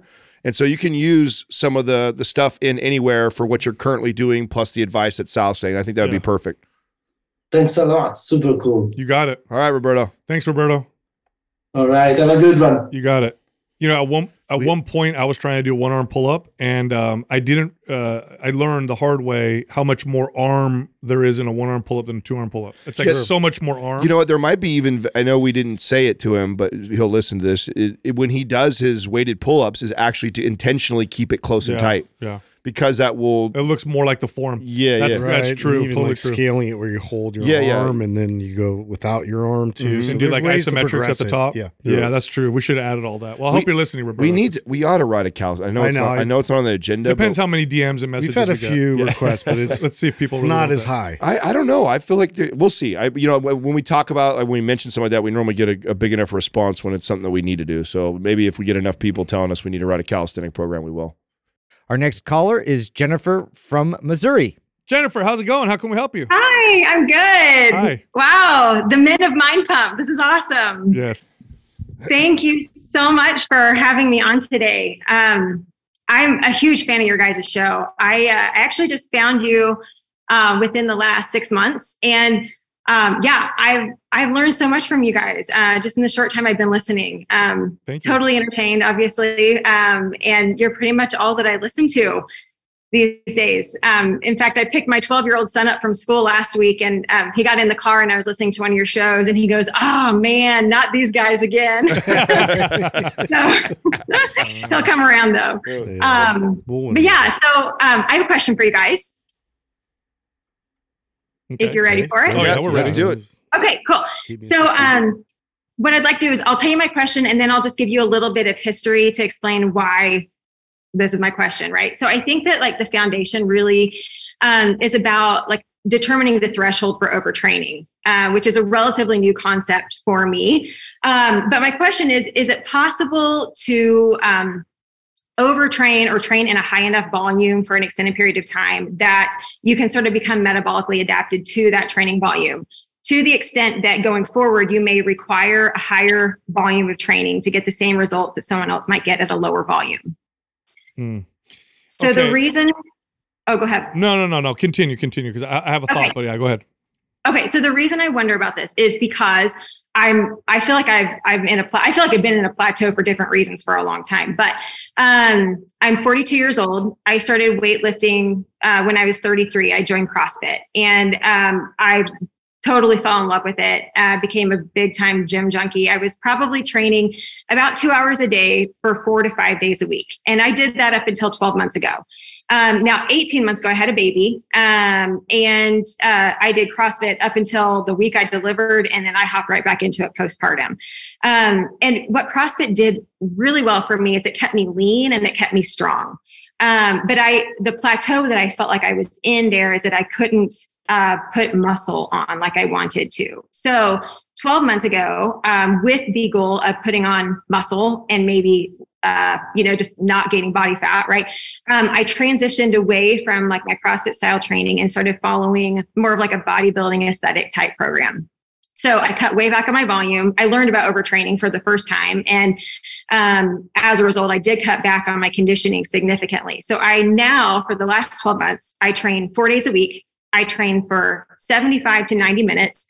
Um, I've also, in the last 12 months, joined NCI. And um, when I started learning more about nutrition, realized that I was way under eating. So I was at like 15 to 1600 calories forever. I reversed up to about 2200 calories. So that's where I was through this summer. Um, I went into a strength cycle for my training program at 2200 calories and did also like I was putting on muscle. I was making progress. I hit 220 on my back squat, which is a great PR for me. Hit 155 on my bench press, which was um, I was real proud of that. Um, so I knew I was like making strides, but then I've been in a hypertrophy cycle since August, and I feel like I'm like sliding backwards. So I'm gaining body fat. I feel like I'm losing strength. Um, and I sent some pictures into you guys. I don't know if you have those, but I felt like it was at least a visual of the progression. So, like pre pregnancy and then during pregnancy, six months postpartum, I was in a bikini on the beach and like felt like I had like not quite back gotten back down to where I was pre pregnancy, but pretty close. And then my current pictures, I'm like the highest amount of body fat that I've ever been. It's like I, I sent these into you guys and then I was scrolling through them and I was like, dang, man, I'm like going from like badass to fat ass. I feel like moving in the wrong direction um, for the amount of training that I'm doing. So I just want to know, in your opinion, did I, I trained CrossFit for so long in such high volume should I be adding more volume to what I'm doing? Do I just need to have more in my workouts than what I'm getting right now to get the results that I'm after? Uh, unlikely. So I'm going to disagree with you on a couple things. Uh, you're saying to fat. First of all, you, you're You a left badass. I'm totally joking about that. Okay, I'm totally good. joking. You're still you're still a badass. And also, do you have some kind of a filter on your camera? Did you say you're you're you're over 40 and you have a 12 year old? I have a 12 year old and I have an 18 month old. Oh Jesus, man. Okay, so At 42. Yeah. all right. Well, you're whatever you're doing, you're kicking ass. But let's talk about your training, okay? Mm-hmm. Okay. I don't want at your with someone with your training experience and background. At some point, so progressive overload does is very important for most people, but at some point, it, it's not going to keep working, right? I've been working out for almost three It's decades. not linear. Yeah, I, I, I, if that were true always, I would be doing you know ten hour workouts seven days a week in order to continue, continue progressing. That's just not true. I mean, I just hit a lifetime PR uh, a month or so ago um, at, at my age, right? So, what you want to think of is not more. That works for a short period of time, like the first couple of years of training. After that, it's different. Think to yourself, different. You've been doing hypertrophy style, bodybuilding style training for a while now. Your body's not responding anymore because it's the, been the Same same, training. We got to change it. You got to change it up. So I think you could go more, you know, quote unquote functional. You could go to symmetry, uh, map symmetry, which is unilateral training. You could do powerlifting, a powerlifting style training, which is different than what you're used to. You just got to do different. Don't think more at this point. Now think different. Hey, map strong or performance. That's what comes to mind for Yeah. me. I mean that that type of training. Also, you okay? You said you reverse dieted. Um, after you reverse dieted, have you kept your calories at twenty two hundred? Have you gone? Have you tried to cut for a little bit for a while? What have you done? yeah, like for the last month, I've gone down. I've tried to cut a little bit because, um, like, I know what it feels like to fit into not fit into pants because I've squatted too much. Like, I know what that feels like, and now I know what it feels like to not fit into my clothes because I've like gained too much around my abdomen, right? Yeah. So I I cut down. I'm like 1850 to 2000 right now, and I have like I've lost a little bit. Like I've leaned out some, um, but I mean I can't see my abs right now, and I'm and that's like just kind of like it's sort of a new experience for me because like I said, CrossFit always kept me really lean, Yeah. but I was doing a lot of volume too. You, you were doing a lot of volume and your calories were really low. Mhm. Um, yeah. I, you know, I also think that because it sounds like you kind of did a, a little bit of bodybuilding, but I, I would even because you have a competitive mindset, because you probably have the discipline, and if I was coaching you, I'd like, I would love to run like like a bodybuilder for a while and try and and tell you, don't worry so much about the body fat percentage right now. That's we're gonna car. It'd be all about building your metabolism. My goal would be, can I get you up to like 2,800 calories from you know mm-hmm. these continued inc- reverse dieting, then small mini cuts, then back up to increasing calories, and the and the goal would be to get your metabolism all the way up there to put on as minimal body fat as we can during that process, and then actually put you in like a cut and really try and lean you out until we have this kind of aesthetic goal that you're trying to achieve, and then go to like this functional type training, maps performance, maps strong, like. That's kind of where I'd want to get your metabolism in an even better place because 2200 is not bad, but it's also not amazing for the amount of activity and training volume that you're doing. Yeah. So you you could be could a be higher. It could be a lot higher. And you know what? Maps aesthetic would be fine because Maps aesthetic is phased. So you're probably going to train in rep ranges that you haven't really been training in during this hypertrophy cycle. By the way, I'm going to go on a limb and just ask a couple questions that, that you know might be impactful, might mean nothing, but have you changed anything else during that period of time? You just had a baby. Did you go off birth control, back on birth control? Anything hormonally, sleep? Has anything else changed, or has everything else been the same? You know, it's like pretty much been the same. I got I'm I'm not on birth control, so that's that's Okay. not something that I'm doing. Uh, and that's and that's why I say like I had a baby. I know that that can impact hormones. Um, I did really well. I felt like with the strength cycle, like the low rep ranges, the higher weight. I like I like heavy weight, so that worked pretty well for me. Um, but that's I I mean I other than that, like the training modality is different for me in the last 12 months. And other than that, I mean, nothing else is really much different. And you say this you're 18 months postpartum. yep, Did you breastfeed I did for Uh-huh. a for uh, two months. For about two months? And then when you stopped, did you notice a big difference in, in how you felt and all that stuff? No, Okay. So I, I've trained, God, I don't know, probably 30 women pre, during, and then postpartum. And uh, there's there's like a range of like a year to two years when I would train. And these were uh, these were some of them were very active and fit, others were beginners. But I noticed that almost all of them within a year or two postpartum is how long it would take them to feel like, oh, I'm back, my body's totally back. So that's something else to consider. Even though you seem to bounce back pretty damn fast, I'm wondering if if just you know another six months from now you're like, oh, this is now it feels like my old self, and you know things are. So that's something else to consider. Um, I think Okay. I think we're just we we've become metabolically adapted to the amount of like CrossFit type of volume with low calorie for so long. And then you go into a pregnancy and now you're kind of trying to do things the better, healthier way. And it's just kind of taking us a little bit of time right now. I don't think you're in a bad place. I think you're, I think you're definitely hard on yourself. Uh, you probably have that kind of competitive mindset and you want to always be doing better. So I, I think have a little compassion and patient patience. I would be personally, I would be more focused on the metabolism side of this this question. What do you think? Reverse diet with Maps yeah, I mean, I just, I uh, how how tall? Can I ask you how tall and how much you weigh right now? Yeah, I'm uh five three. Um, I'm like right around 128 to 130. I, I've lost a few pounds, uh, cutting my calories back some, and I would love to get my calories up higher. And that was where I'm like, how long can I stay in a strength cycle to to boost my metabolism and build muscle before I need to be back in into hypertrophy or switching back into strength? I guess I don't know that either. Oh, you know, th- three to six weeks, but the the reverse diet can go as long as you want. You'll interrupt it with periods of like maintenance, but you Mhm. could stay in a reverse diet uh, until you you know kind of hit your targets because your calories still are kind of low, or they're, they're lower than I would like them to be if you were my client. There's always an Mhm. individual variance, but I think Adam hit the nail on the head. I'd want to see you at like 25 to 2800 calories for the working out that you're doing, and then cut from there. Well, you're almost so she's in a, a, a Melissa was is five three. So Melissa's five three, and this was the last the last client I ever trained, and she was a com- I trained her for bodybuilding. Uh, Uh-huh. or for uh, women's uh, physique, and when she got me, when she hired me, she, uh, she was at 1900 calories. We ended up getting uh, reverse dieting and training for about almost a year before I prepped her for her first show. I got her all the way up to 2800 calories. When she got on stage and won, she was 2200 calories. And that's shredded like yeah. like unhealthy. And she's lean. five three, like so, uh, very kind of Right. similar weight calorie range as you were. Uh, she also trained. She didn't do CrossFit, but she tra- she had trained a lot, and so I had to kind of scale back the intensity. So it became really mm-hmm. that when before we prep for the show, that's what I communicated to her. I said, "Listen, what we're focusing on right now, don't get too hung up on exactly how you look and stuff. I don't obviously want to put on a bunch of body fat, but my goal is to get your calories up really high to a pl- and the the goal was not a number. It was when she looked at me and said, "Adam."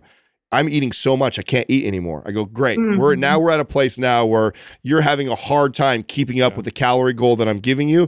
Now's a great place to naturally start to go back the other direction. Hopefully, we land in a place that you are very comfortable eating and can maintain. So uh, to me, and and also keep in mind too, kind of what Sal was saying before earlier that.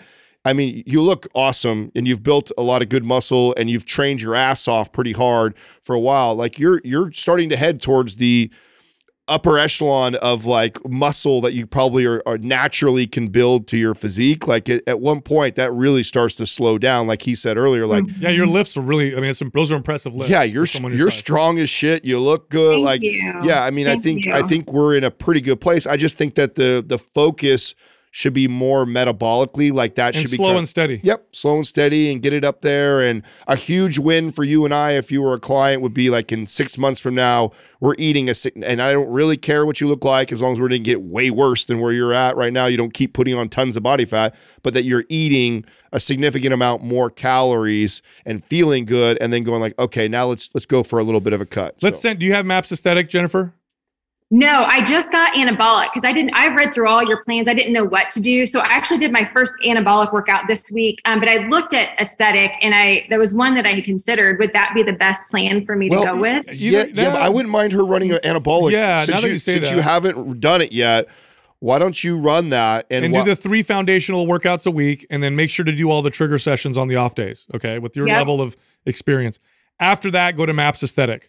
We'll send you. Okay. We'll send you Maps Aesthetic. and and my goal would be to on the nutrition side is to be you know keeping you in a calorie surplus surplus for at least you know three to six weeks at a time and then Okay. what would make me go back the other way and by the way this will be challenging because we kind of mess with ourselves psychologically like you know really be sub- like do not allow just a little bit of water retention or a little bit of weight really keep pushing Yeah. the calories until you're like okay i'm definitely starting to put on more than i like now i'm going to cut for a week maybe two weeks Okay. and then go back to the the increase again and kind of play that back and forth of a surplus uh, and, a, and a deficit but more often in a surplus trying to build the metabolism up Do I do any cardio with that? Do I do any, or am I like just following the programming? Because I'm fine with that, and really, I'm fine with adding some body fat like mass moves mass. I know when I weigh more, I lift more. Yeah. Um, and I'm okay with that. I just want to make sure that I'm not putting myself into like a rabbit hole that I have a hard time digging myself Walks. out of. Yeah, I I would do walks. Uh, Walks. just, just yeah, like, like you know, uh, three walks a day. You know, breakfast, lunch, dinner, fifteen minutes after each one. That's like forty-five minutes of walking. If you like cardio and you want to do it for health, there's nothing wrong with doing a few a few sessions a week. But if you just like want to maximize what you're trying to do right now, I would just focus on steps I mean, the day. typically what I do with someone like this, if you were already like running a certain amount in the week, I normally just replace that with walks. I just go like, okay, if you were going for uh, you know, three days a week or four days a week, you were going for a you know couple mile run or whatever. Say, okay, well now that time frame, just switch it to a walk, back off the intensity. That's what what I don't want to do is. You know, send this endurance signal while I'm also trying to speed your me- metabolism up because it's a conflicting message, right?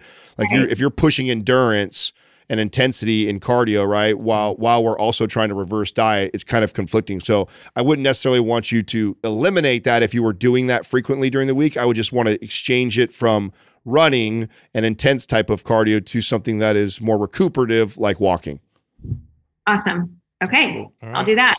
Well, thanks for calling And, in. then, and Jennifer, let's. Thank I'm gonna you. I'm gonna have Doug throw you in the forum too. So I I, I love to hear. Oh, thank you. the process I as would love that. Yeah, and then just you know, that. yeah, keep us updated every you know month or so. Check in with us, tag us in the forum, and let us know uh, you know if you're having any challenges or what you're noticing and seeing, and then we can kind of help adjust as you go. I will. Thank you guys so much. I appreciate your time. Thank you. You got it, Jennifer. Yeah, she and De- I'm glad you said don't be so hard on yourself. I mean, she looks awesome, and I- she's strong. First of all, if she didn't say her age, I would have been like, "You're 32." So mm-hmm. whatever she's doing is working really well. Yeah. and she's got a baby at home. But no, that's great. That's great advice, and I'm glad we had someone ask a question like that because it is true that your body will adapt to your current volume, and more volume and more training will get you to move further. But it's only true to a certain point. that's At right. some That's, point, that's it the stops. trap. That's the trap, Yes.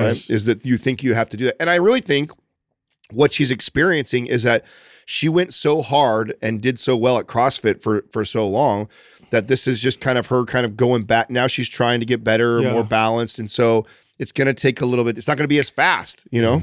So Transitionary period. Our next caller is Carlos from Texas. Carlos, what's happening? How can we help you? Uh, hey guys, how, how y'all doing? I hope y'all doing okay. I'm doing good, man. We are. All right.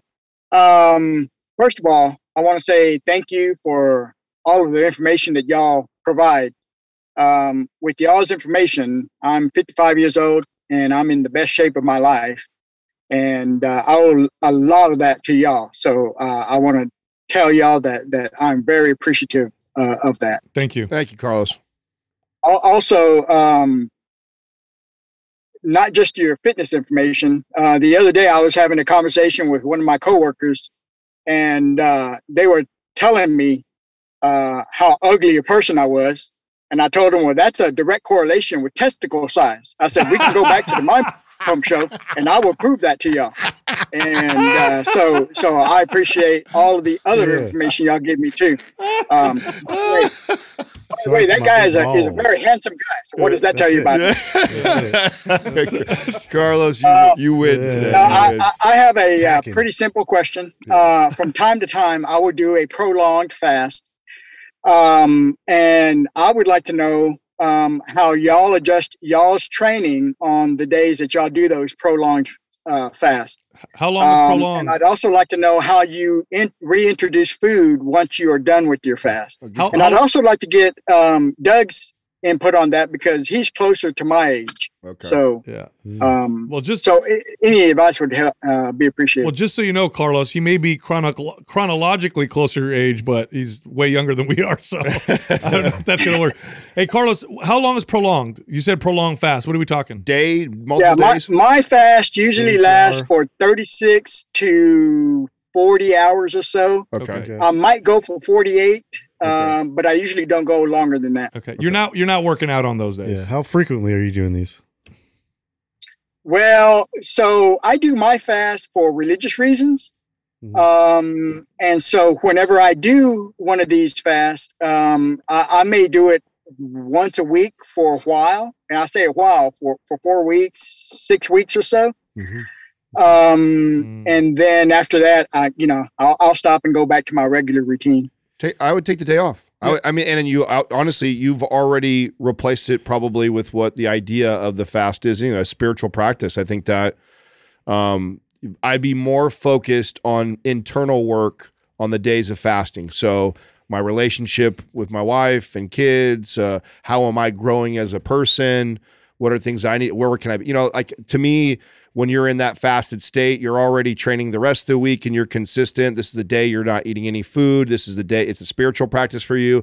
I'm going to do my internal work on that day more than anything else. That doesn't mean you can't do, you know, yoga or mobility movement, yeah. or a nice hike. Like you could definitely include movement and uh, some physical activity, but I'm not weight training that day. I'm not. I'm not going to worry about going to hit the gym. This is me personally. This is how I address. it. This is my time to work internally on myself, and that at most will include walking or mobility. Other than that, I'm I'm not. I'm I'm focused yeah, more it- internal. it's not beneficial to work out on those days anyway. It- It's uh, you, you know, fasting for eight hours, ten hours, not a big deal. Once you get past twenty four hours, probably not a good idea to have intent uh, changes completely. intense workouts. Yeah, and then on those weeks, because you did mention you'll do like four weeks in a row.